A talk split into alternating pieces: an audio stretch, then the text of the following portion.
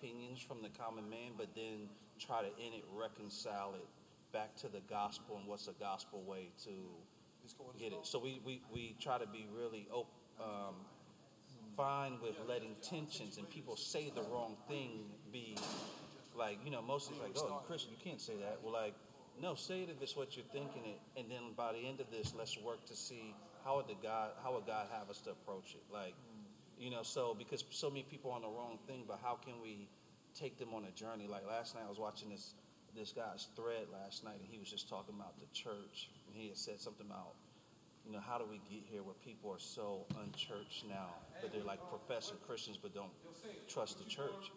And people started going in. And it was grieving me to hear what they were saying, but then this one guy comes on and he's kind of he, he's he's defending the church and what's healthy and what's right. But he also didn't hear nothing the guys the people were saying.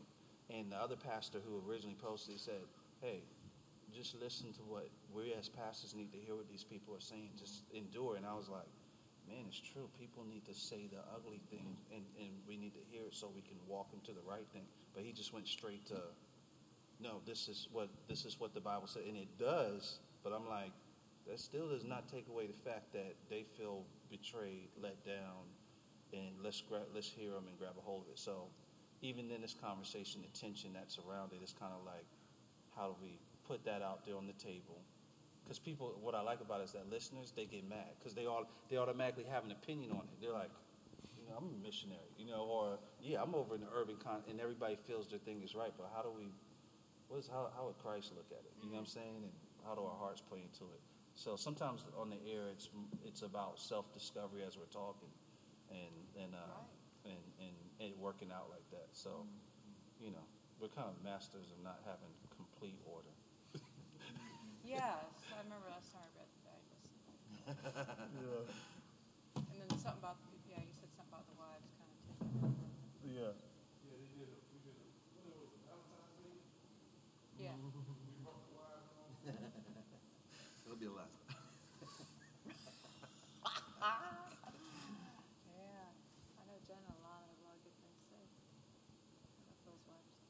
So, so what it has. They're in the back. Uh, in the kitchen right there. I think, um, you know, as I was thinking about one part of it is missions are glamorous going overseas. Um, and often you really have to ask yourself because you realize there's nothing about getting on a plane that's going to change me. The same selfish, prideful, judgmental person that got on the plane is going to get off that plane mm-hmm. eight or 12 hours later. Mm-hmm. And I think a lot of short-term mission trips are more like tourism. Oh yeah, that's that's that's the point that I want to hit big time because, like, I think there's a really clear distinction between long-term missions and short-term missions in America and outside America. Like, yeah, it's just there needs to be there needs to be some stuff said. I, I got some statistics already. Do you? Yeah. Okay. But even you know the fact that we still we go overseas because as much as there's a need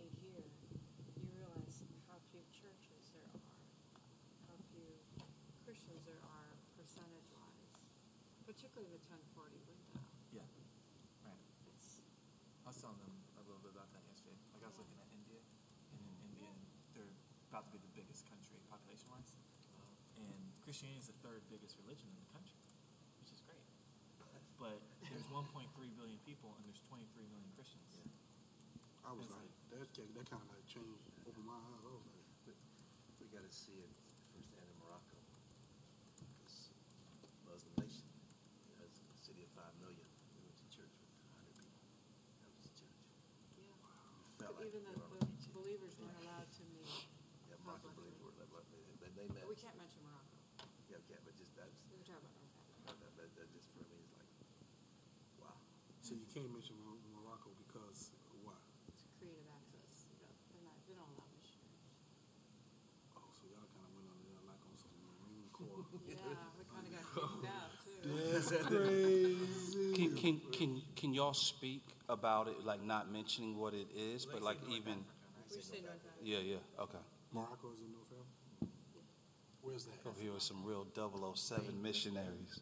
Yo, you get missions in Muslim countries or even like communist countries, it's seems like it's a whole different ballgame. That experience, like, how was, like, I don't know how y'all did You feel, feel like you're in one of these espionage movies. I'm you serious, would man. Set up to meet somebody at a, at a restaurant, and you'd sit down first, and then he'd come walking through, like, "Oh, how you doing?" You sit down, you know, like you're just meeting for the first time, but and then somebody else would come in. Just like talk about like being like-minded or, Isn't it? Yeah, there's certain like verbiage that you can use. Yeah. not This is email. crazy. That is crazy. All right, y'all ready to rock? Let's roll. I saw, Are we I saw recording? Tape, tape is already recording and rolling. Hey, li- hey, listen. So, do we have a song? No, we don't. Phil, think of a song. My, I already played my song from last week, um, but I, I could think of another one. Um, Did you play a song last week? No song, right? yeah, we played um, Aaron Ventura's. Oh yeah, yeah, yeah. Do you have a song about like Africa, No. the motherland? No. No. He will in two weeks.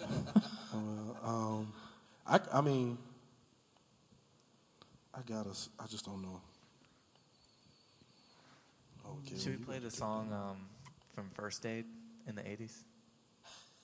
You know the way they tried to help Africa when all those popular people did it. Band-Aid. Oh, we Band-Aid. are. Oh, hold on. Was is not we are the world? No. That was one of them. That was one of them, but there was other ones too. But it was like Michael Jackson, all those people. Michael Jackson was "We Are the World." That was him and Lionel Richie. We we should do. Uh, I come from a land down under. Yeah, yeah, better run. That's my song right there. I don't man. even know what that is. That's Sting, isn't it? Isn't that There's Sting? a No, Waka it's, um, Waka by Shakira too. It's Sting. It's the group that he was in. Shakira made a song for. Waka Waka. Duran Duran. No, no, it's not Duran Duran. It's sure? Sting- It's Sting. Sting's in that group. I come from a Um, land down under. I gotta look that up. oh, Y'all, what y'all, y'all come up with the song. I, I don't. I don't have. All right. Sorry. Yeah, we always.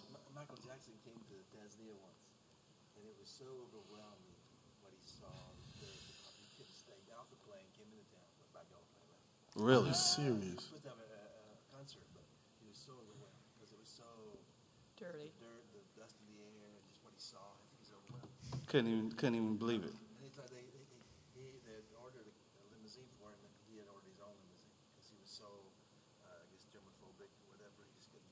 And so he got his. And the, the officials were there waiting for him, and he got jumped off the plane, got a limousine, that went right by. You just rolled right past him. Real fast. After that, they called him Wacko They called him Jacko. Michael Jacko in Tanzania. Oh my gosh. 'Cause he just- it I learned. I, I, I, I learned a lot of stuff about uh, but he- Waka it- it Waka. overwhelming. I, I could see it, wouldn't? It's time Looking for some Africa. wedding. Wow. So Drew was suggesting that. Um, it's Hold by one Men at Work. Yeah, is the minute name. work. Yeah, yeah, yeah. That, that was Sting's group. Sting was in it. I thought Sting was the policeman. I kind He of was feel like police. we should play "We Are the World." That's just typical. Like I don't know. There's a newer song by Band Aid that was done in 2004. Do they know it's Christmas? Oh. Do they know it's Christmas? no, they time? don't celebrate Christmas. They don't. Anyway, all right, we'll figure it out.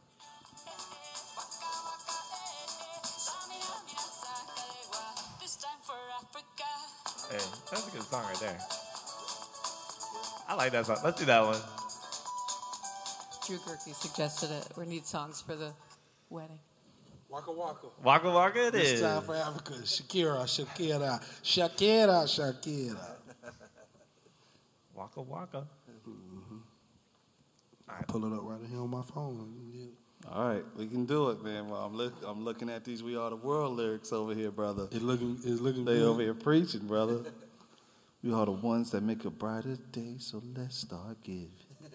I'm sorry. All right. That song was the joint, man. That was the joint. All right, cool. Y'all ready to roll? Uh huh. So this is my suggestion. Lately, we've been going in so hard, we haven't been getting the songs. So maybe we should hit the song early in the show. Okay. Is that cool? I think you open it, we introduce everybody, we kind of share maybe some of our experiences in missions before we actually get into the content. We share this first song. Okay. All right, makes sense. What's the first song? We Are the World? Are we gonna do both? Oh, you do Shakira first. Okay. And then we'll do We Are the World at the end. All right. That's Time for Africa. Pure Radio's gonna kick us off the air. It's gonna, be great. So how we do this is that we're going to cut to it, like we're going to go to the song, but then we're not. We're gonna actually, we're not gonna actually do it. So we're actually not going to do it. Then we're just going to keep We'll going. figure it out. Turn it back in. It'll be put it. in later. Yeah, mm. I'll put it in later. Yeah. All right, All right, so it's running. we re- we rolling. ready? Let's do it in five, four, three, two, one.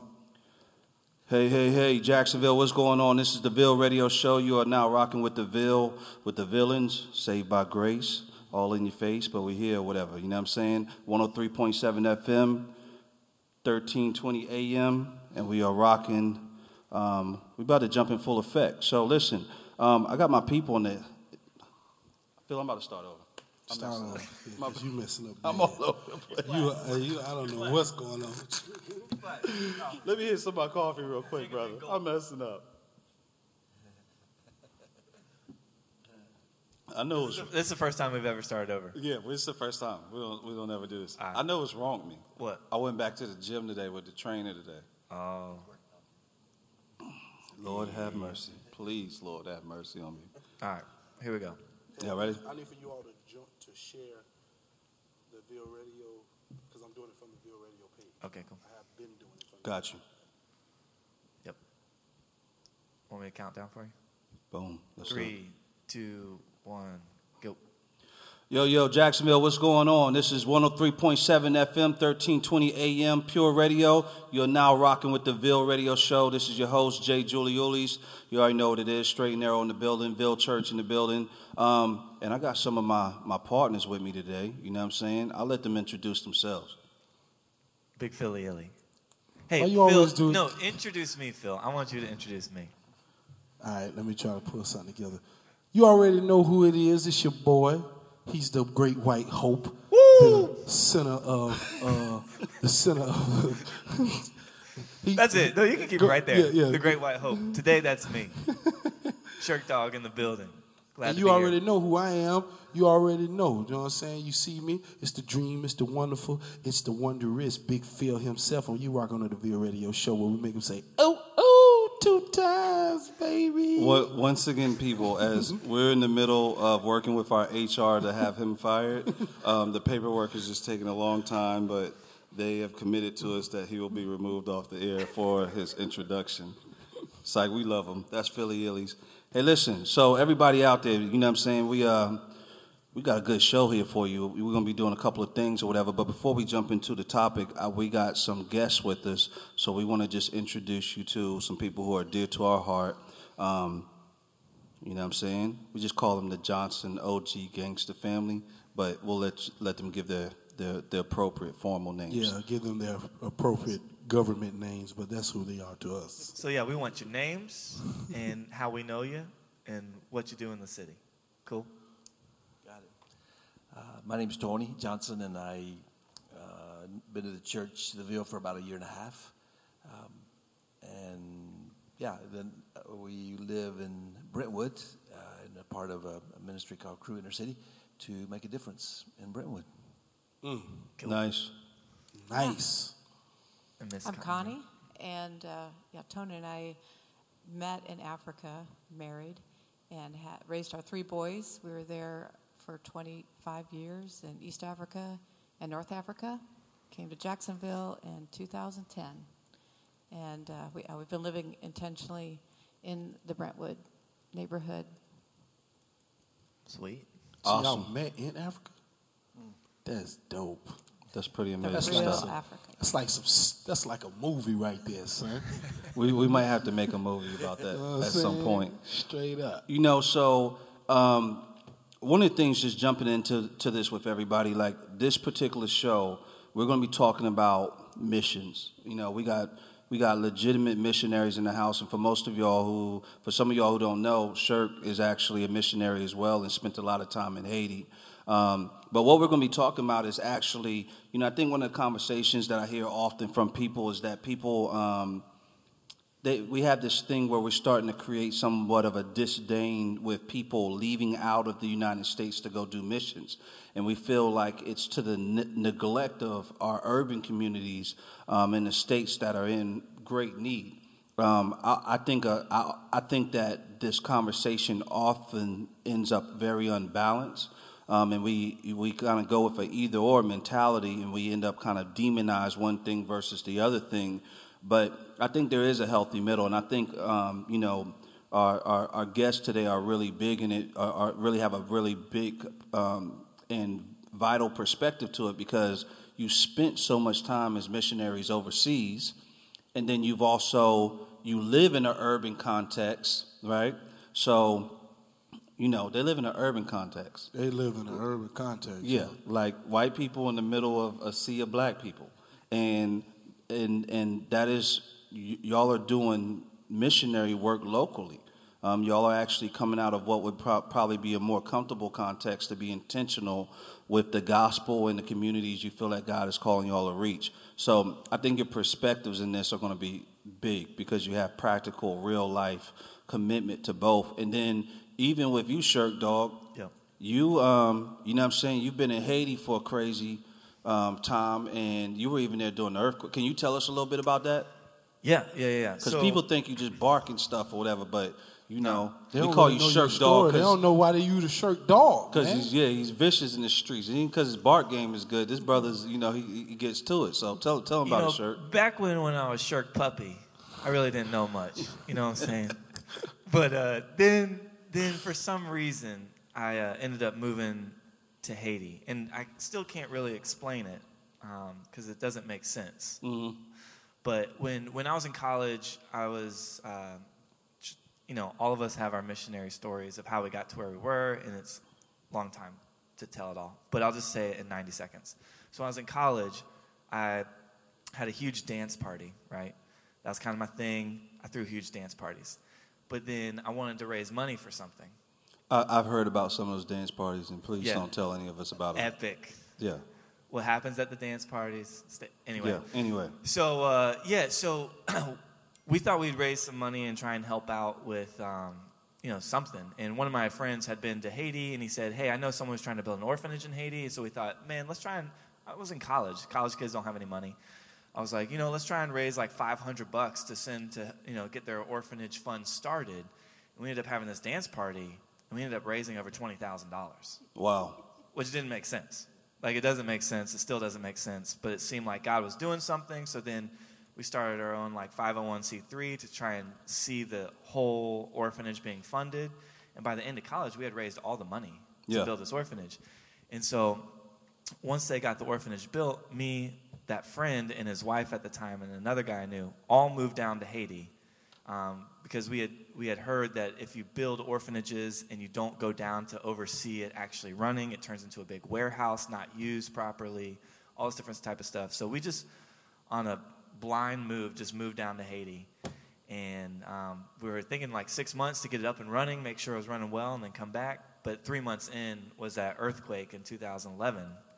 So we were in Haiti, unknowing that the whole country was going to change forever on one day on January 11th. you know, 2010. I said 2011, but 2010. And yeah, so everything changed after that. And so after that, I was there for probably about another year, but then in and out after that. Um, but yeah, so that's kind of my experience. And my experience with missions, because I'm a little younger than the Johnsons, but it was more in a radical uh, crisis emergency type missions. And um, yeah, so that's his own story. But that's kind of my background with Haiti. So True indeed. Um, were you a part of Desire Street? So I was kind of, yeah. I mean, there's a ministry that I worked at before I moved to Haiti. After college, in between, I was in uh, Louisiana. That's what you call him, man. Uh, Danny Wuerffel's. Danny Wuerffel. Yeah. Yeah, he started Desire Street when he played for the Saints. Yeah. And so they did this um, Desire Streets in the Ninth Ward of New Orleans. I had a best friend that was like really high up, like loved the ministry, went there, and I actually lived with him and a guy who graduated from Desire Street Academy. And I kind of got involved. I was a track coach at the academy and knew a lot of the guys.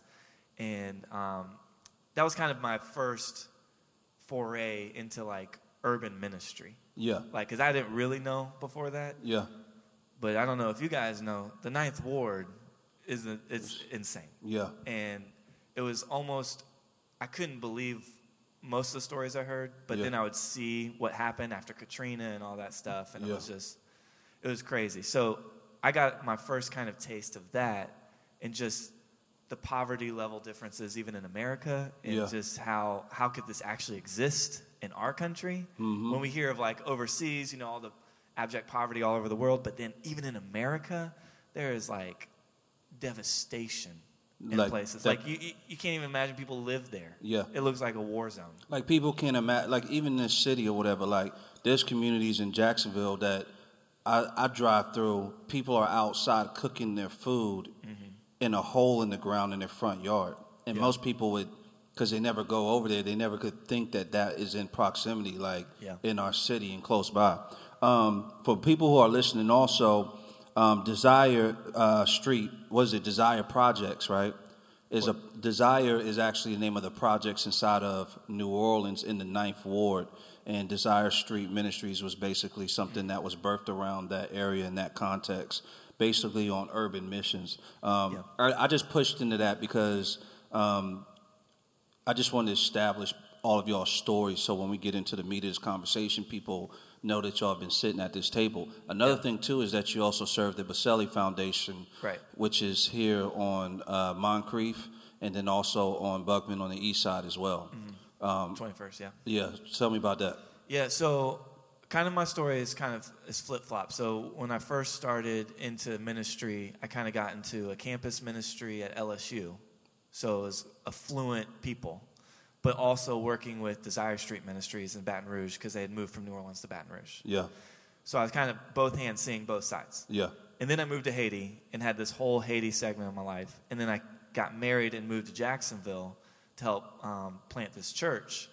And I wanted to get involved with what was happening in the city and who are the who are the most under resourced, under reached, oppressed people in the city. And it was clear to me coming back. I grew up in Jacksonville, seeing like it's got to be young black men in the city. It just seems like they are the ones that are getting the least amount of resources and the least amount of like attention to dire situations. yeah. So I thought, I don't know anything about that. And so um, I ended up working at the Pacelli Foundation, trying to work with middle school students and their parents, trying to see what the issues were and what was going on, just to learn while I was working at this church. Got you, got you. Yeah. Um, Tony and Connie, you will y'all explain what Cru's mission is? The um, mission of Cru Inner City is to equip and mobilize the church to live out God's heart for the poor, to focus on issues that the, the poor in the city face, and then what resources we can bring to the table to say how can we support the local church, working through the local church, not on our own, but the local church takes the lead and we follow. So that, that's our goal. Awesome. So there's a big esteem for the church in the process. It's not like, hey, we pull this out to do what the church isn't doing, but how do we actually empower the church to have legs to walk into these harder contexts? Exactly, exactly. Because we believe that the church is God's institution Yeah. to bring about change in the society. Okay. And many times the church is already doing as much as they can, and maybe we can bring some resources or some others to connect with them to take them farther. So we just try to do that. Awesome. All right, so listen, this is 103.7 FM, 1320 AM, Pure Radio. If you're listening, then you, I'm trying to give you a picture of what we got inside of the pot for this conversation and the experience and the hearts that are actually at the table of this conversation. Um, and if you didn't catch it, what we're going to be talking about is missions. How's this supposed to look? Do we go overseas? Do we stay, you know what I'm saying? Do we go to the urban context and deal with the issues that are right here in America and all the issues we have? Um, what is the healthy balance in this conversation? Um, and how should the church be looking at it? What is it that we're missing? So we're going to hit some of these things. But if you know us, we start talking a lot and we never get to a song on the radio. This Never. isn't this isn't a music show. This is a talk show more than anything else. But we still like to hit you with a little bit of music. So let's do that and then jump into the conversation. Which, which song are you thinking about? Uh, you know what? Because we're talking about missions and stuff. There's a couple things playing around or whatever. Like, Yeah. but you know, we should play that "We Are the World" or whatever that old school joint. We are the You remember remember when Michael Jackson had the you know what I'm saying the, the Yeah. shiny glove Yeah. with the Jheri curl. He was directing the choir. It was And dope. he- he Him had- and Lionel Richie, man. He had that the the Captain Crunch blazer with the sequence on it with the shoulder pads in it. well, check this out. I got another one though. Okay, okay. Let's say we are the world. And Bring it in go- on the back end. Let's bring it on the back end. I got this song from Shakira. Shakira. Really? Yes, sir. It's called Waka Waka, and this song is for Africa. You know what I'm saying? Let's do so it. since we're talking about missions, I'm sure we're going to visit some stories about Africa. Your boy going to Africa in a little bit. That's what I'm saying. You know what you about to jump on the plane I'm about to jump on the plane, Straight baby. up, okay. I know you can't see my face, but I'm ecstatic about this trip. So we're gonna go ahead and play that Shakira, Shakira, and then we're gonna come back and get into some more topics about the mission field, and we love to get y'all point, uh, y'all views and y'all points right here on the live stream as Straight well. up. So y'all make sure y'all doing that right here on the Ville Radio Show. Most definitely. Shirk Dog, you leading this next segment? You want to jump into it? You got statistics and numbers? Yeah, yeah, yeah. Philly Illies. Yeah. You um you are on Ville Radio? Yep. Okay. Yeah, go ahead and share it because we ain't got them. You know, it's it's brand new to this, so it's like one person watching. Okay. But we got to build it up. It's like I got to build. I got to start somewhere. So Yeah, Yeah, we usually do it on the on my on my page. bill, so it's a whole bunch of people, So whatever. there'll be a But we're bunch of people on my pull page, yeah. I don't know why if you share, like it's not sharing the live stream. You have to click on it to go to the Ville Radio show to watch it. Is that right? No, if you share it, it'll it'll come up in a feed live, and it'll say you shared it, just like you share any other video or any picture. Who we got watching? Who is this? Who is this one person? Let me see who you is. Your who wife. Are you? Yeah, it's like it's one of our one of, one of our biggest fans or something. I can't even see who it is. It won't let me see. It won't even allow me to see it. You know, we might have to go back to my page. You know, because uh, No, we're gonna make it work. we're gonna make it work. We're Yeah, gonna make it work. Teamwork makes the dream work. There it is. We got to build it. This is this is this ain't nothing but you know what I'm saying. Opportunity for us to build up the Ville Radio Show page because we ain't got nothing but 200, 300 something people.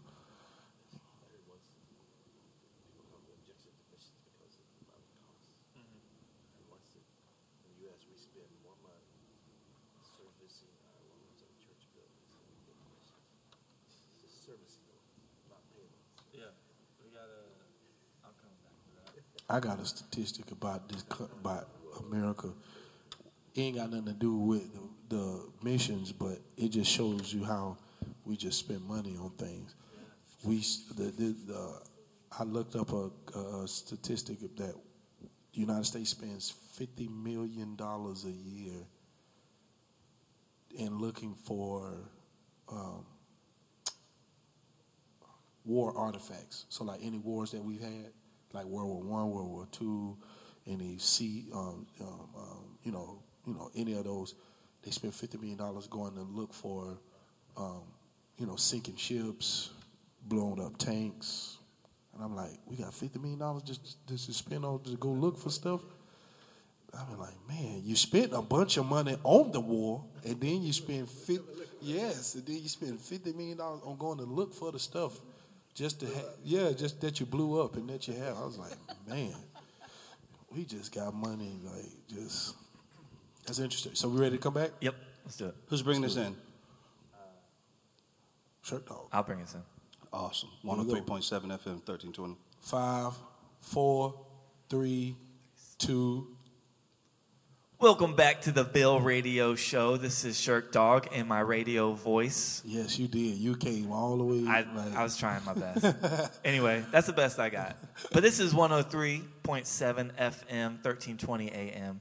And today, we're talking about missions. We're talking about missions. Everyone who's a Christian knows that missions is part of being a Christian. But do we know what missions is? And do we know what we believe about it? right. have we actually wrestled through the ideas of it because it's challenging. I mean, even right now, Philly Illy is going to Africa for 10 days Yeah. on a short term mission. Yeah. And I don't. I. I wouldn't. I at first I didn't even consider it a missions because we're going into a church. Uh-huh. but we are going into other places that's not a church too. So Right. But my But views have missions to the changed since talking to a few people like yourself Yeah. and the Johnsons, and so I'm pretty excited about. it. They got me kind of turned up about this. Well, you should be turned up because this is your first one, right? It is. First time to Africa. At first time, in Af- first time across the pond. I never been. I never been out west. I haven't even been to California. I've only did all the way up the East Coast. I've always been up to Connecticut, all the way down to Miami. I just stayed in the, the East Coast, Central America. Never did anything outside of a three-hour flight. So I got this 15 hours that's on my back. So y'all pray for you, boy. we will pray for you, boy. Better take that Ambien on the plane. Oh my God, he's promoting. You promoting. don't want to be doing Ambien. anything crazy on the plane. But, but only take only take one because if you take two, you I already told you they're gonna be mm. walking you off the plane with a with a wife beater on and and, and no And pants and and some Timberlands on and a hat. It's gonna be bad, and you're not even gonna know it happened. And it's not You're your hat gonna or wake- Timberlands. You're just gonna wake. You're just gonna wake up in prison. Like what? What happened? Be like, well, you. you He said, yeah, he said it's not going to even be your hat or your Timberlands. or your drawers. Like you don't don't don't, take too much Ambien, brother. Believe me. Um, but here's the thing, Phil. Like, I'll, I'd like to bring up something controversial just from the jump. Let's do it. Let's do it. So one of the things when I was in Haiti after the earthquake, we had tons of people coming down, like Yeah. tons of relief. T- everyone, everyone was talking about Haiti. If y'all remember that, like, Yes, it yes. was the topic that Yeah. everyone was talking about. So it was Wyc- exciting. Wyclef was going to even um, try to be the president at the. At one point, yeah. That's right. point, It didn't work out, but Yeah. it was cool. Yeah. Um, so, but what was interesting that I noted, so we had teams coming from all over the United States, all over Canada. Very few, and when I say very few, I mean less than. This is unscientific. Two percent of the people coming down were African American, hmm. and this was something I definitely noted in my head. Yeah. Because we had some people come from Miami who were actually Haitian, or some of their friends who were African American. And then we actually helped the boys from Desire Street come down to do a mission trip there. But besides that, there was not anybody else. And it, it just kind of like made me think. like, Yeah. well, why is that? Yeah. And is it a lack of, um, well, now I have a better, clearer understanding, but what do you guys think of that? In your experience being an African American church, Yeah. like, why don't, why is international missions seemingly, I mean, maybe it's not Yeah. or is, uh, because Phil's going with an African American church. Yeah. Why isn't it promoted and, or like, sought after? Yeah, I, I think that's a really, really good question. Um, straight off my head, no statistics in, in, in front of me, but just, um, I guess, practical experience, what I would say in my mind is it's kind of like when we talk about um, foster care or adoption. With what you find in the African American context is people are always taking care of kids that are not theirs. So, like the legitimate platform of going to adopt kids, you see less African Americans, but in the African American experience, especially with so many, so much fatherless, fatherlessness, you have grandparents taking care of kids. Um, I know people right now that take care of like their friends' kids because the friend might be on drugs or whatever the case is, whatever. So it's like I'm walking around with eight kids at this point. So, um, so I think the context of how we grab a hold of those things or whatever is a little bit different. So in the African American church, like for instance, you know, even with the show, our premise is kind of like, yo, why don't people come? You know, and take on missions in the urban context. So this is kind of a weird thing because you kind of see the whole um, seesaw effect, where like for in the white, in, in predominantly white churches, it's like we go overseas, but we jump past the urban context. But then in the black church, it's kind of like, well, we're in the urban context, so we're pretty much the weight of the need is huge. But then it's also it can keep keep your eyes on going overseas, which is important too. Which is big, the, basically what we want to wrestle over because I feel like they end up be getting demonized. Like I think like a lot, a lot of a lot of my African American brothers, it's like, yo, why are all these white churches pouring so much money overseas and there's nothing being there's not very many church plants there's not very much um, pursuit of the the minor you know minority communities um, but I imagine that you know, very like what you're saying. A lot of white um, Christians are like, where, where y'all brothers at over here? I mean, you know that what was saying? that was me. I wasn't that. I, I'm. I, and I still kind of honestly am not that optimistic about missions in other countries. I understand the need for it, but I think because of I grew up on the east side. I grew up where you where you you have to go do a mission. And and when I grew up in the Brentwood area where you got people going to do and it was just like that was my whole that was my whole mindset behind it. It's like, man, uh, your backyard is uh, Yeah. full of full of vipers. You know what I mean? While you going over there, you, you got some vipers over there. They're a little more poisonous. You know, mm-hmm. I got you. But these ones over here, they'll kill you too. Yeah. So we need to kind of kind of take care of some of these. So that was always my mindset when I became a Christian and I found out what missions what missions were. Right. And when I found because I, I went to a predominantly white church when I first when the Lord saved me, and they were man, I mean, thousands upon thousands of dollars on missions like Cuba, uh, uh, Tens of thousands. Yes, Yeah. yeah, and just Haiti, uh, India, Mm. um, and it was, um, and it wasn't until I understood scripturally the the importance of missions. Yeah. You know, I it wasn't until I understood what Jesus said. Hey, you want to know what religion is? This is what religion is. Taking care of these people, understand? And that's just not here. That's Yeah. all over the world. And then I uh, stumbled upon somebody by the name of Paul Washer, and um, um, began to hear a sermon about him and how he felt about uh, missions and how Christians are being persecuted all over the country and things like that. How pe- people are having churches in caves and it was just all type of different stuff that kind Right. of opened my mind. And then I went to a predominantly African American church, and then when I found out we were doing missions too, Yeah. like like because I begin because it was beginning to be laid out to me the importance of hey, um, understanding that what I what I what I what I begin to realize as a young black man coming from the east side and coming from this area that um, yes, this is a area that needs Jesus, um, but we also but I also um, need to be aware of how blessed I am to be a part of this nation, and to and, and that's not. I be I be I'm careful when I say that, Right. um, but I understand that um, somebody is a lot better off. like, Somebody's a lot worse off than I am, and Yeah. they need an opportunity to uh, for somebody to share the gospel with them. Whether or not if it's communication barriers, Yeah. whether or not if it's that their life is on the line. You know, I could carry my Bible to a school, even though they say they took, you know, prayer and stuff out of schools. I can still carry a Bible in the school. There's places where you are your life is over if you do that. So Yeah. I kind of had to count the cost of that and begin to open up my eyes as the older I got. But I mm. was that guy. I was like, everybody running over that, oh, running over there. What's the point of that? So- Yeah, yeah. I think what would be good, I'm going to ask the Johnsons this question. How would you guys define missions? Like, what is missions to you?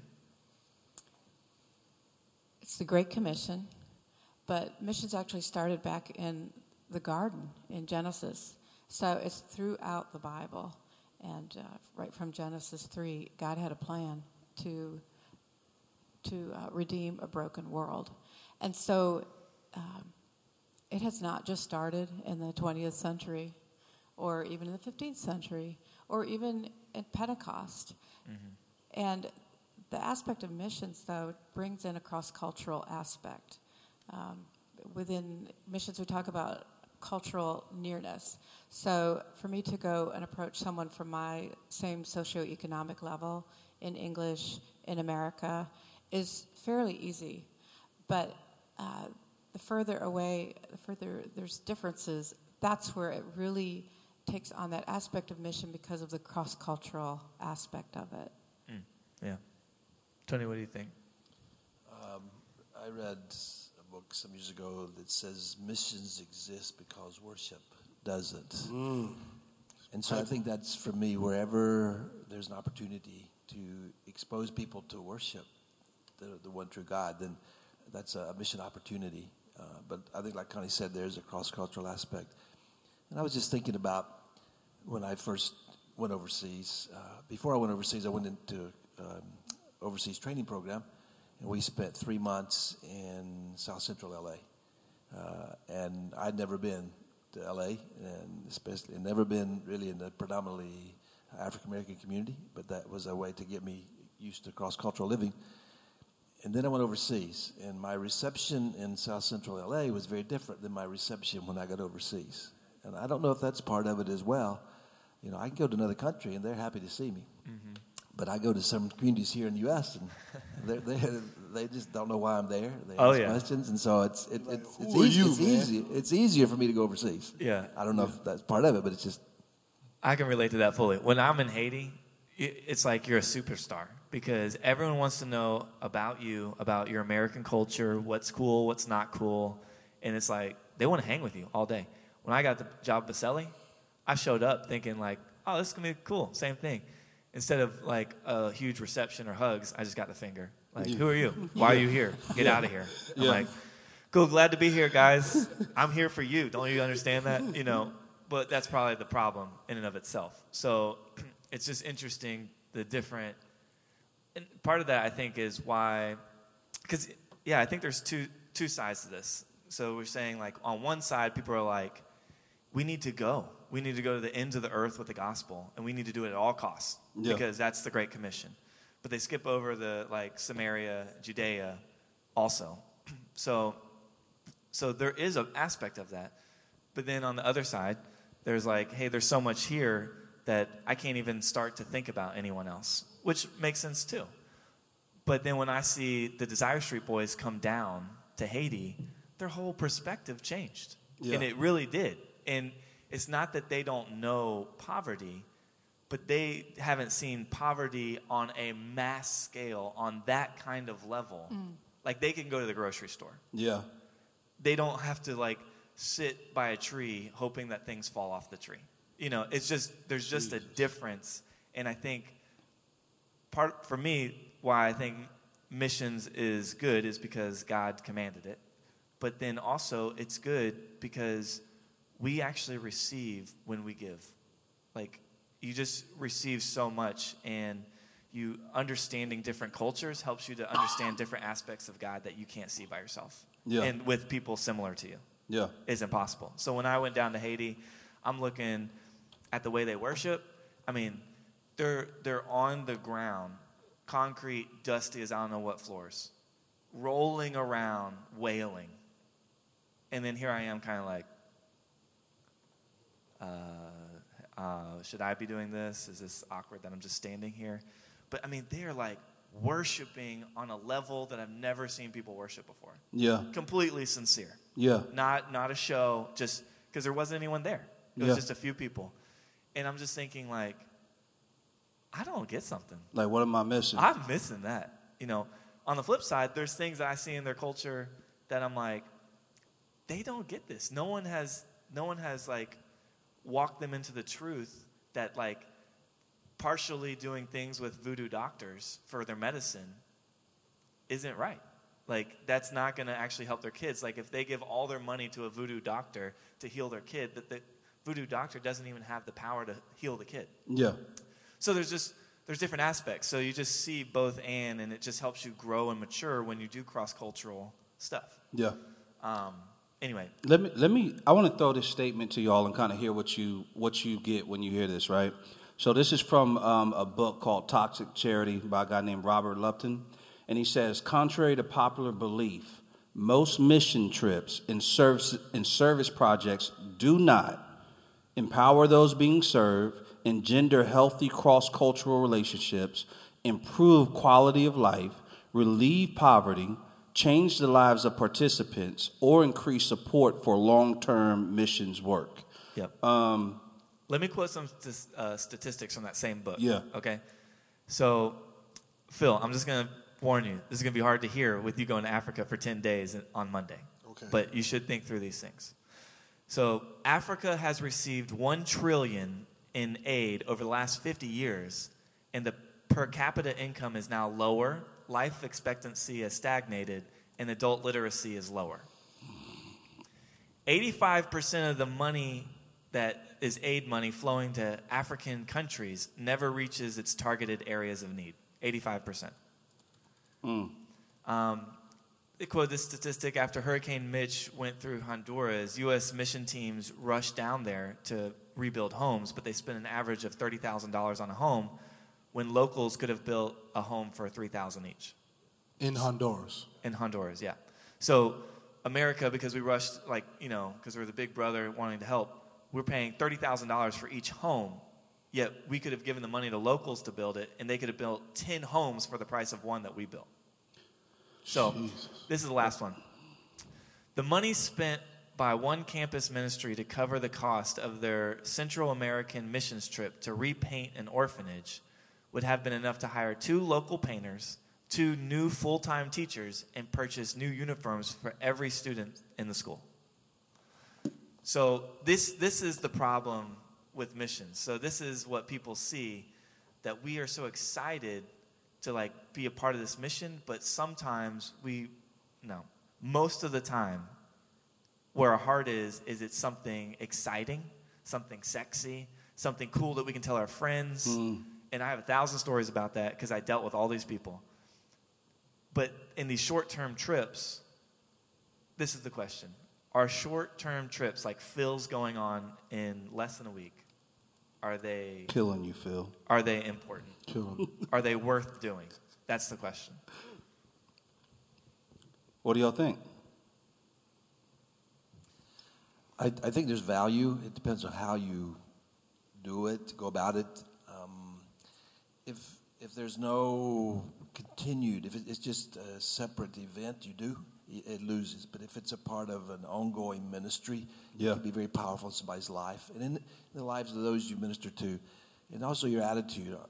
Are you going in to serve, or is this about you? Yeah. Like you said, I'll have a great story to tell, but I'm going in to invest in the people's lives, whatever time period it mm-hmm. is. I've I've seen when, when we were in Africa, people coming, um, and the impact they had on the, the people in Africa. Many of them were saying uh, they thought enough of us. They knew they could have spent other their time anywhere else. They could have been on a vacation, but they came to spend time and, and serve with them and, and stay in their homes, live with them, and, and just experience life with them. And that had a great impact on the, the African people. And, and then when they continued the correspondence, continued to, to know them, keep up with them, uh, that, that meant a lot.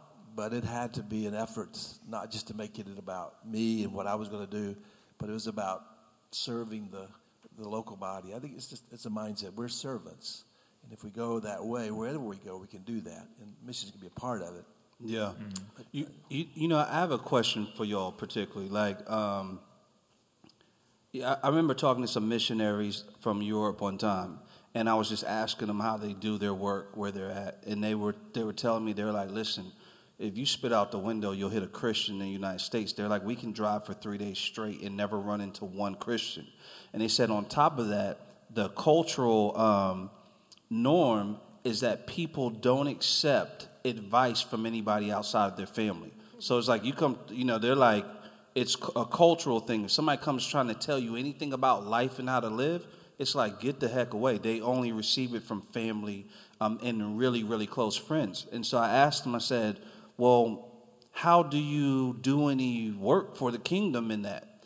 And they said, we are in the middle of a very long story. It involves us playing soccer with them as much as possible. It involves us having coffee with them, going to drink a little bit of wine with them, hanging out with them.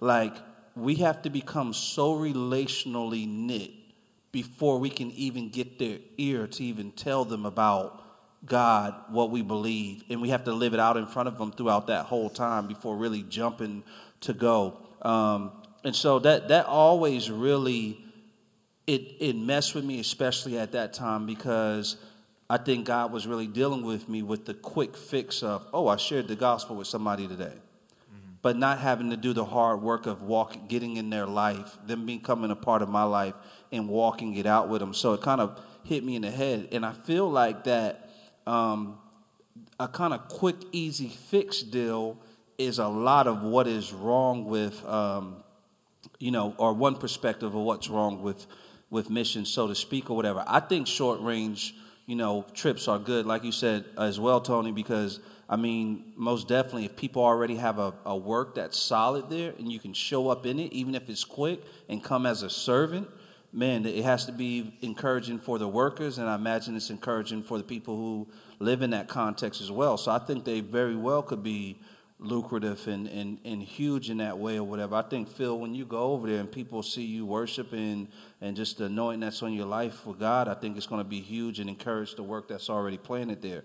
But, um, but what is your, what's, what's your, like, in your, your experience being in Africa for so long, what was trying to get something rooted and in the life of people? What did that look like?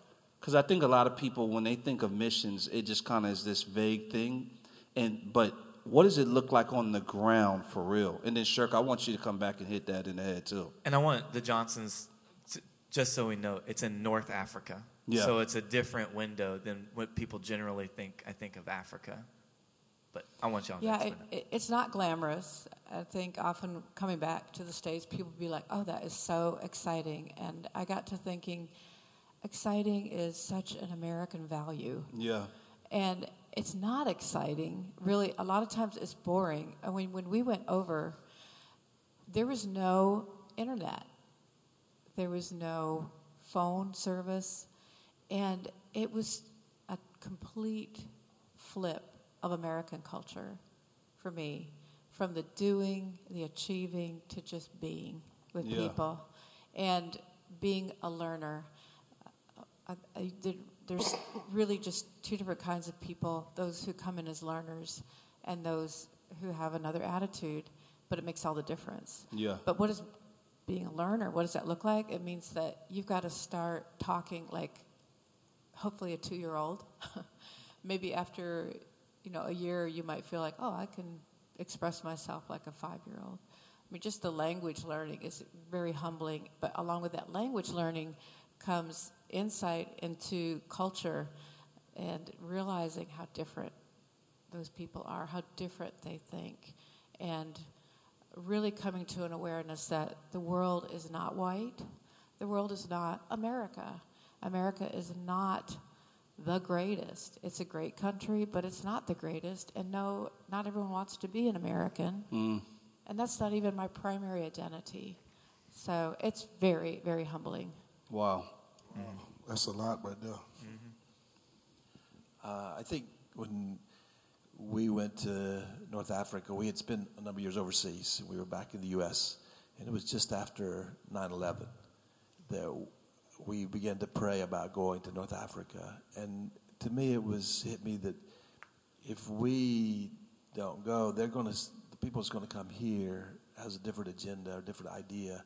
So if we can go, and then also I thought, I didn't want my sons to grow up fearing the people from that part of the world. I wanted them to know that these people are people and they need to hear the truth as anybody. So that was my motivation a lot in going. Is it wasn't about me. It was about them knowing uh, my sons, I guess, because by that time we were in our mid 40s. Learning a language after 40 is is no joke. Uh, so I think it was really it was really helpful for me to say the focus is not on me, and, and it was a, a reminder that it should never be on me. Yeah. That was to to serve and to, to learn, and, and so my sons could say, you know, any part of the world, uh, there's no place that we can't go. So that was that was for me it was a, a big thing to learn that way. I think just I, I, you have to be a learner, and I think I, I'd never experienced being a minority until I lived overseas for an extended period of time, and that's a whole different way of looking at life. Mm-hmm. So. You, you know, so I got to ask y'all this question, and just for even people who are listening and people who are watching on Facebook Live right now, like one of the things about the Johnsons or whatever, like earlier I was saying that y'all live in a black context, like y'all live in Brentwood, black community. We've been to your house before. I see the kids from the neighborhood coming in your house. The last time I was sitting in a meeting in in um, in y'all's house, I forgot the young man's name across the street, but I believe he's a teenager. But we having a, a meeting, and brother walked in the door and was like, "What's up, fellas? Hey, y'all want some pie and cake?" like like bruh man from Martin, and then went in the fridge and made us all a plate, and then just sat down at the meeting table. And I was like, But that's how y'all live. Like everybody in the community comes through. And another thing I remember too, I remember y'all telling me like that somebody had broken into your house and y'all knew who it was. But what amazed me about it was your demeanor and it was like it was almost like y'all had more concern for the person who broke in your house than you did the fact that your house was broken into. And it just speaks so much to me, and I'm so grateful to have y'all a part of our church and to be leading in everything because of what you just, you know, even in your years of just maturity and your experiences and the way God is working in you is absolutely huge for us. But looking at where you've been um, in Africa and in, in missions overall, how does it tie into the life decision you've made right now to um, to be inside of a, a black community? And and then you have you got a couple, couple brothers, grown men, basically living in your house, and they love you, and you love them what is that? What what is that? How does that whole story of working in missions tie into that in the now? It's, it's still learning. Came back here to the U.S., and this is a part of the U.S. I don't know. And if I'm going to know it, I've got to be there. And so that's our, our mind was if we're going to serve in the inner city, we got to be a part of it. I got to learn how people do life there and see life through their eyes. So for me, it's it's special when they accept me as a part of the community. It took a while, still taking some time, I think, uh, but it's like they we, we're become part of the community, and I, and I appreciate that. You know, they didn't have to. I was just um, uh, talking to Connie this morning, saying, you know, why in America should the black community trust the white community? What, why, why should there be trust there? Why at all? Because we've spent years just destroying that. I mean, and it just goes on, it seems. And so I have to do what I can to say, you know, I, I live for a different purpose. Um, and so I think, to me, just to say, I want to know life as you know it. Uh, I know some things about life, but I want to see life through your eyes and be a part of your life. Will you, will you let me do that? And it, it takes time because there's barriers, historical barriers and racial barriers that I have to live through. But I think if we're willing to do that, we, we will be accepted. You know, I want to say something on the lines of that because number one, that's unheard of. Okay, that's number one. That's that's unheard of. Okay, um, when you have It's people like- peculiar. yes, you all take that. That's just that mission and and that purpose and go move into an area and live there. You know, like you were saying earlier, Jeremy. A lot of people, and what we were just saying about a lot of short-term missions if it's not beautiful looking and it's not eventful, then you know a lot of people don't really want to be a part of that. You know what I'm saying? And we were, you know, we was we were making a lot of uh, points about just uh, that side, but I also believe a lot of that happens because that's the way we treat our relationship with God too. A lot of us don't. A lot of American Christians don't have a full understanding of the gospel and and understanding of that scripturally how God how we should live our lives Yeah. as Christians. Yeah. We do the microwave thing. We want to pop put something in, pop it in for five seconds. Get and the popcorn. popcorn. Yeah, you know what I mean. Be like, God fixed it. God needs you to fix it now. God, need- you know, I've the first. It blew my mind the first time I heard um, a uh, uh, a preacher tell me that um, God may not take that away from you. Do you know that? I was like, mm, I ain't never been taught that. I've been taught that He gonna deliver me from that. He said, well, there's a ultimate deliverance when He returns, but on this life, that might be a limitation for you for the rest of your life. But He might, He'll definitely pull you through it, but He may not take it away from you. Yeah. And I, coming from where I came from, that's that was unheard of, and that was your faith is lacking. You don't, you're not mature enough in God. If you bel if you don't believe that this stuff is gone, if you don't believe that you can have diseases, people get sick, and and your relationship with God ain't right if you're sick. Your relationship with God ain't right if you if you have this uh, uh, uh, uh, disease uh, that you've gotten, or whatever the case may be. And I think we treat a lot of our, uh, I, I think we as Amer- American Christians, and I, I, I mean, because of what we have here and just how we how our views are and just the freedom that we have, I think we treat a lot of uh, people that way because that's how we treat our relationship with God. We we don't want.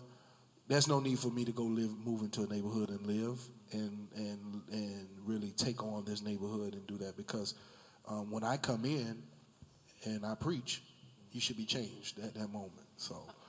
Yeah, like so. I just want to just like point out the simple fact that that was this is very unheard of, and the simple fact that you all take on the mindset and you all and I'm there.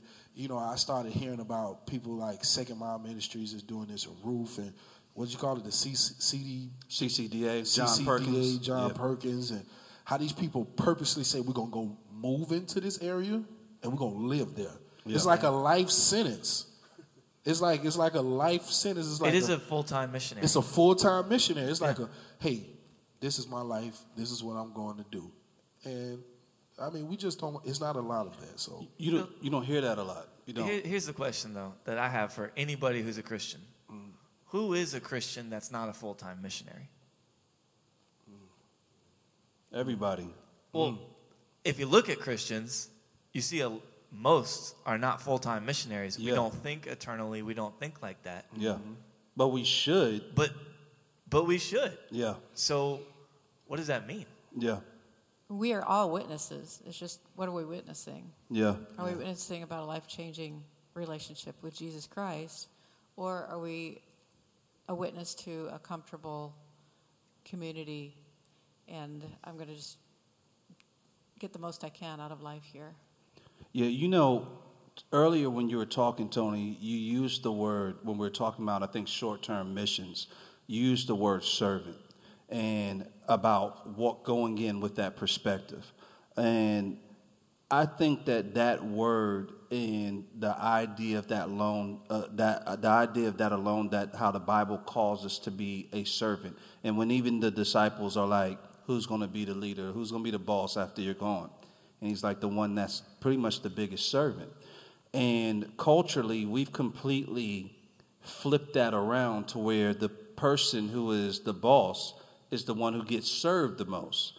Um, and and I think there's there's a remedy in the idea of being a servant and what Christ was showing us there, where it walks you into a missional life at all times.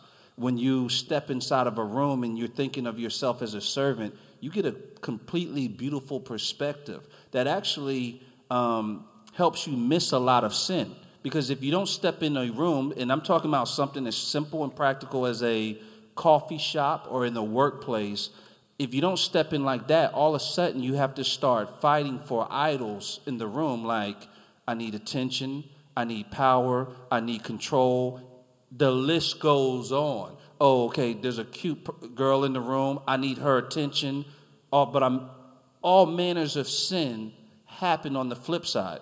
But when you step in as a servant, a lot of these things don't come into the perspective. So there's a there's a this beautiful thing God gave us in that calling of being a servant that protects our heart so much. And I think you know when I think about the church, um, generally kind of in America, I believe because we haven't esteemed that name as being this beautiful name, which the Bible clearly shows as Christ honors the heart of a servant. Man, we've betrayed so many things in it. Like, you know what I'm saying? Like, we, it's like we try to get our crown now and we've missed so much in it. Um, Can I ask the Johnsons a question? yeah, definitely. So, for you guys, if people are out there hearing this radio show or watching or whatever, and they're thinking, man, I've, I've always thought about doing missions, but I don't even know where to start. I don't even know where I'd go. Should I be national, international? What does that even mean? Like, how do you, how would you help people start processing what to do if they feel the call to go, whatever that means? when I went to college, I had become a Christian when I was uh, 16. And um, so when I went to college, I realized for me to grow more in my faith, I needed to learn to share my faith. And a very, I think, a crucial aspect of going overseas is being able to articulate my faith hmm. and being able to do whatever I'm going to do there, I've got to do it here. I think also is for me it's we our culture promotes comfort comfort. We want to be comfortable, and that is the opposite of serving. Uh, and so, am I willing to go to places where I will be uncomfortable and serve, uh, maybe without recognition? Uh, maybe my agenda didn't get uh, you know played out, um, and but I, I'm willing to serve and just be there and um, I think that's that, that continues to be a challenge for me I, because even where we live now, I can get comfortable in my little corner and, say I'm okay. And it happened to me some a couple years ago. I was like, okay, I'm good here. People can come to me. And then God said, I didn't bring you here to be comfortable. I brought you here to go out and continue to push myself to be uncomfortable. Yeah. Uh, and that's that's where it's that's where I grow in Christ uh, because I can't depend on myself. And so, but I think just say, uh, am I find opportunities to serve and serve uh, across cultures. Uh, just put yourself out there, and then see what God does. And so y'all y'all have been missionaries in several different countries, several different places. Um, what was what was the point where you felt that it went beyond an idea into like confirmation? We need to go ahead and do this. Like, how did y'all decide? Like, okay, now we're actually going to go and do it. Not that we're going to talk about it anymore. Make pros and con lists. I don't know if y'all did that, but people do that. But you know, like, at what point were you like, okay, now we feel we are going? It's certain. Like, when when does that come about? Tony and I met overseas. I'm from Michigan. He's from South Carolina. He was in the Alpha Gamma Rho agricultural fraternity. We would never have met. Alpha Gamma Rho. Act like you know. He was the noble ruler. Bow down. Yes, sir. So Did you say we, an agricultural fraternity? yes, for ag, Nice. ag majors, yeah. All right. Nice. All right. Grow, baby, grow. Sometimes they smelled like that too. no, they were an amazing group of guys that have continued to be uh, amazing friends. But we individually came to that call. Um, so for myself, uh, I had gotten that interest in going overseas, um, concerned about the need for clean water, um, and pursued a degree in civil engineering. Uh, and went on a six-week mission to Tanzania just to see if to confirm could I really live like this. Um, for me, knowing that to to go on a missions was really burning a bridge behind me because it would be really difficult to pick up a technical degree like engineering um, coming back to the states. So it was actually before going that I'm I was all in. So when you say burning bridges, you mean it because you're about to be an engineer. I was. Yeah. I was. Wow. Just I like mean, and that, I mean that- that alone, man, just like engineer missions. What I love doing, what I necessarily know that is not mm-hmm. something I want to be doing, but it's a call of God. Like, like you got to factor all that stuff in, man. And I'm just telling you, man, that's like me, like pot of spaghetti, white rice. I'm going to eat the spaghetti all the time, son. It's like pot of chili, bowl of broccoli.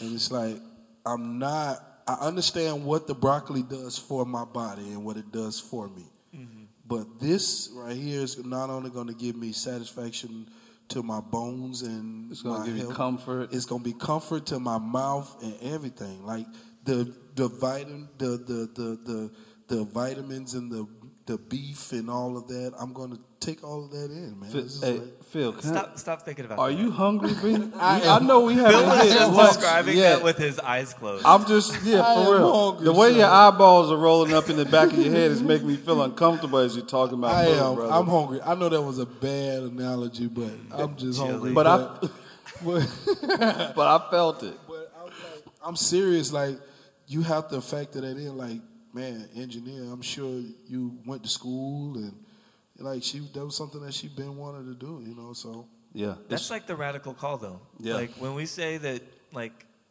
I keep, I've been thinking about this recently, but like, we we take becoming a Christian and the the things we do after that as like rational responses, you know. Yeah. But it's supernatural. Like you have to die to yourself, which is crazy. No Yeah. one wants to do that. no. That has to be a supernatural calling, like God actually leading you to that, and you trusting that if you die to yourself, you're going to be with Him. Because why would you die to yourself with no hope in anything else? Like, Yeah. And so, the idea that even if it looks worse on paper, that God's promised something, and you actually believe that, mm. and like, how does that how does that even play out? You know, Yeah. because Christianity isn't rational. I mean, it is in some aspects, but in others, you have to like It's faith. It's faith and you do crazy things like are you living a comfortable life and just being like using this banner of like i'm a christian so i'm cool and i'm good with god or do you actually believe what he said and you're stepping out in faith at the risk of losing everything Yeah. I got, I got a question for for Tony and Connie. Do especially based on how long you all been doing this. Do you love this? Number one, and when I say do you love this, meaning like I know you love the people, but have you all gotten to a place now in your age now that you can say I finally do love doing this, or is it something that you will be like always like dying to, like Can can I can I add to your question? Yeah. Because time is running short, and I feel like I was about to go the same place. Okay. And, and tell me if I'm missing your question. Do you, like for me, I think you know sometimes a lot of believers like even when your mind leans to think radically, if you haven't seen it, you don't know what it looks like. I think there's a lot of people, and even even white people who are in a white church, white context, that they dare they they may even look in the inner city and grieve it, but they've never met any people crazy enough that have said, "I'm actually going to go live in that context." When I first went to CCDA and I met a a white lady that was almost 70 years old who moved to Chiraq in the middle of Killerville, it blew my mind. And I said, What do you do to minister? She said, I stand at my gate and I say hello to these people that walk by every day until they finally speak back. And then one day they end up on the porch having coffee. Then one day they end up having dinner. And she said, This is a work that's at least 15 years. And I'm like, This lady's 70 years old in gang infested area, life on the line. And I'm seeing young guys, 20 something years old, living in gang riddled neighborhoods. And they're like, Yeah, they just shot up. I was in the kitchen, my whole cover got shot up. They're not even flinching, as if their life doesn't mean anything to them. And I'm like, Man, I heard that somewhere before in the Bible. So, in asking that question, what keeps you there? And, Yeah. and grabbing what Phil said, Yeah. is it rich? Do you love it? Does it? What, what's what's it about? Like, where is Jesus in it? Like, I just going off the air. I want to hear people. Anybody who would try to just say, "Man, they're just crazy" or whatever.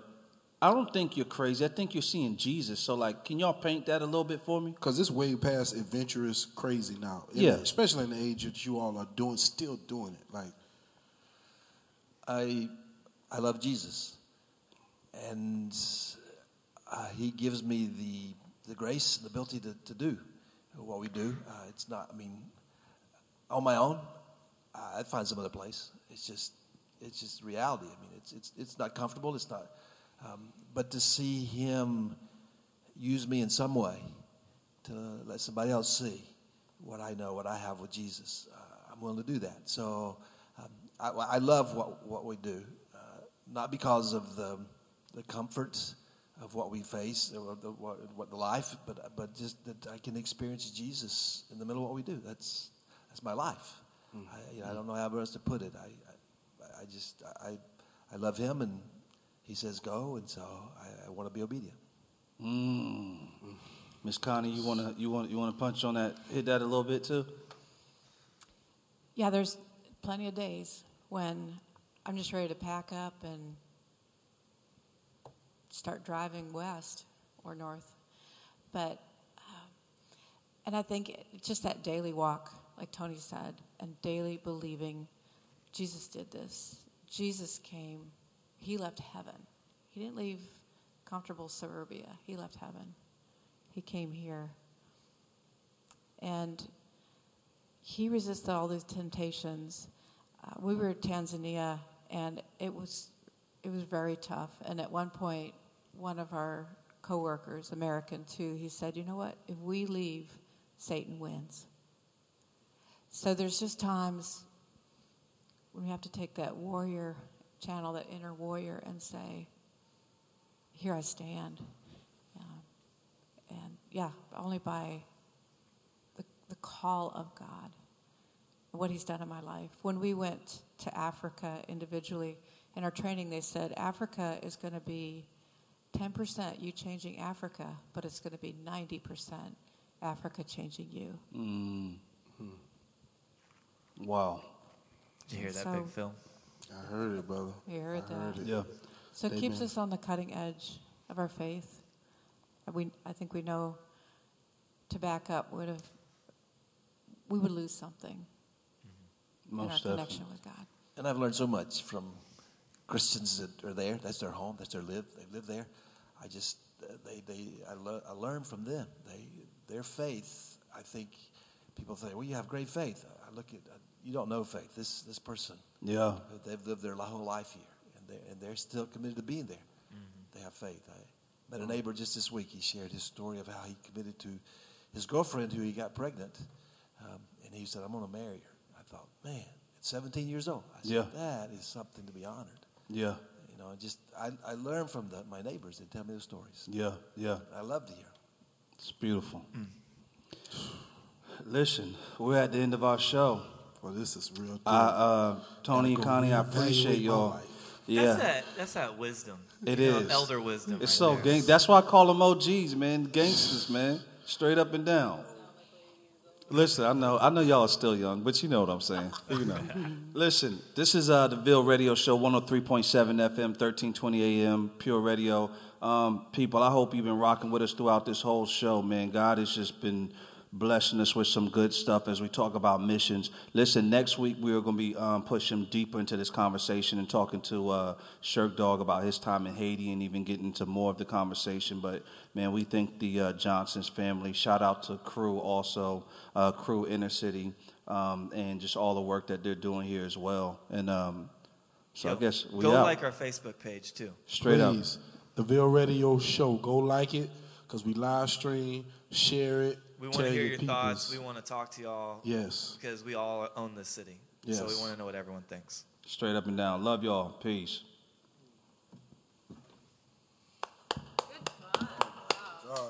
That was great, man. Thank y'all. Have to bring Phil back after his trip. I know. This is, For real, it's yeah. Yeah, part three. Yeah. Hey, and you know what's crazy is Phil. I think. Correct me if I'm wrong. You told me before you didn't never want to go to Africa. Never. That's why it's gonna be good. Never wanted to go. And then somebody told me that. Somebody told me it's going to change your life a lot more than you think you're going to change it. Yeah. So, it was like, It'd be fun when you get back just to sit with you. yeah. Just, you know, I would love to help you kind of So a lot of process times or when debrief people, or you come back, people don't even know what to ask you, so they'll be like, well, uh, what was the food like? Yeah. Or something, but gonna change your life, ruin your life. You know, all, all mess, it'll mess like Yeah. all these things you The- the- take for granted, and you realize problem this is is- just an American thing. In about a week, you'll realize these people are amazing. You're, just, you're drawn to them. You got to tell them goodbye. And that, you know, it's like, man, I wish I could just. These people just they, they draw you in. You'll get a whole new family. Yeah, really. That's like. that's right. Yeah, that's all like, man. It's gonna be amazing, man. Yeah. It's gonna There'll be be parts of it's like, man, I don't know if I can live this way. But, uh, man, the, the faith, the joy they have, it's like, Yeah. man, I want this. It's like, that's what I felt. Yeah, my when my homeboy went last year, and um, it changed his life. Um, he was like, I got to He said it's just the way he just viewed life in America. Period. He said just he said it just changed him. He was able to see. He was able to see people walk. He said, feel people walking five to ten miles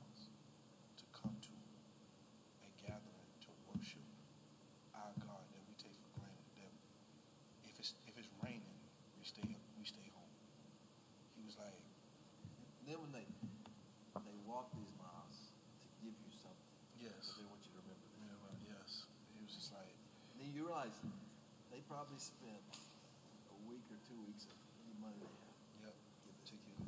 And the hospitality And is Humbles just is just, uh, it's like, through the it's like you don't wanna, it's like, I don't wanna come you, you gotta take. Yeah, I, I, I remember just recently, a guy I know, he just married a girl that's Ethiopian. Yeah. And he was just telling me, like, you know, they've been in the States, like, oh, they, they, she came from a family, I think, really big family, bunch of kids. Yeah. And, and over there, her father was a farmer, so she said he was really known. And she's like, you're rich if you have a bunch of kids. And she's like, so in my village, whatever, like, we were, like, considered rich. Then we moved to L.A. and all this other stuff and moved around. She's like, it was new because they're having a struggle and all this stuff, but they eventually got going and were doing well and, you know, moved. And she was saying, um, she's like, yeah, my mom, you know, like they were just talking about something that recently happened. She said, yeah, my mom went to go be with this lady for like a um, a week or two, and and I, and and her husband.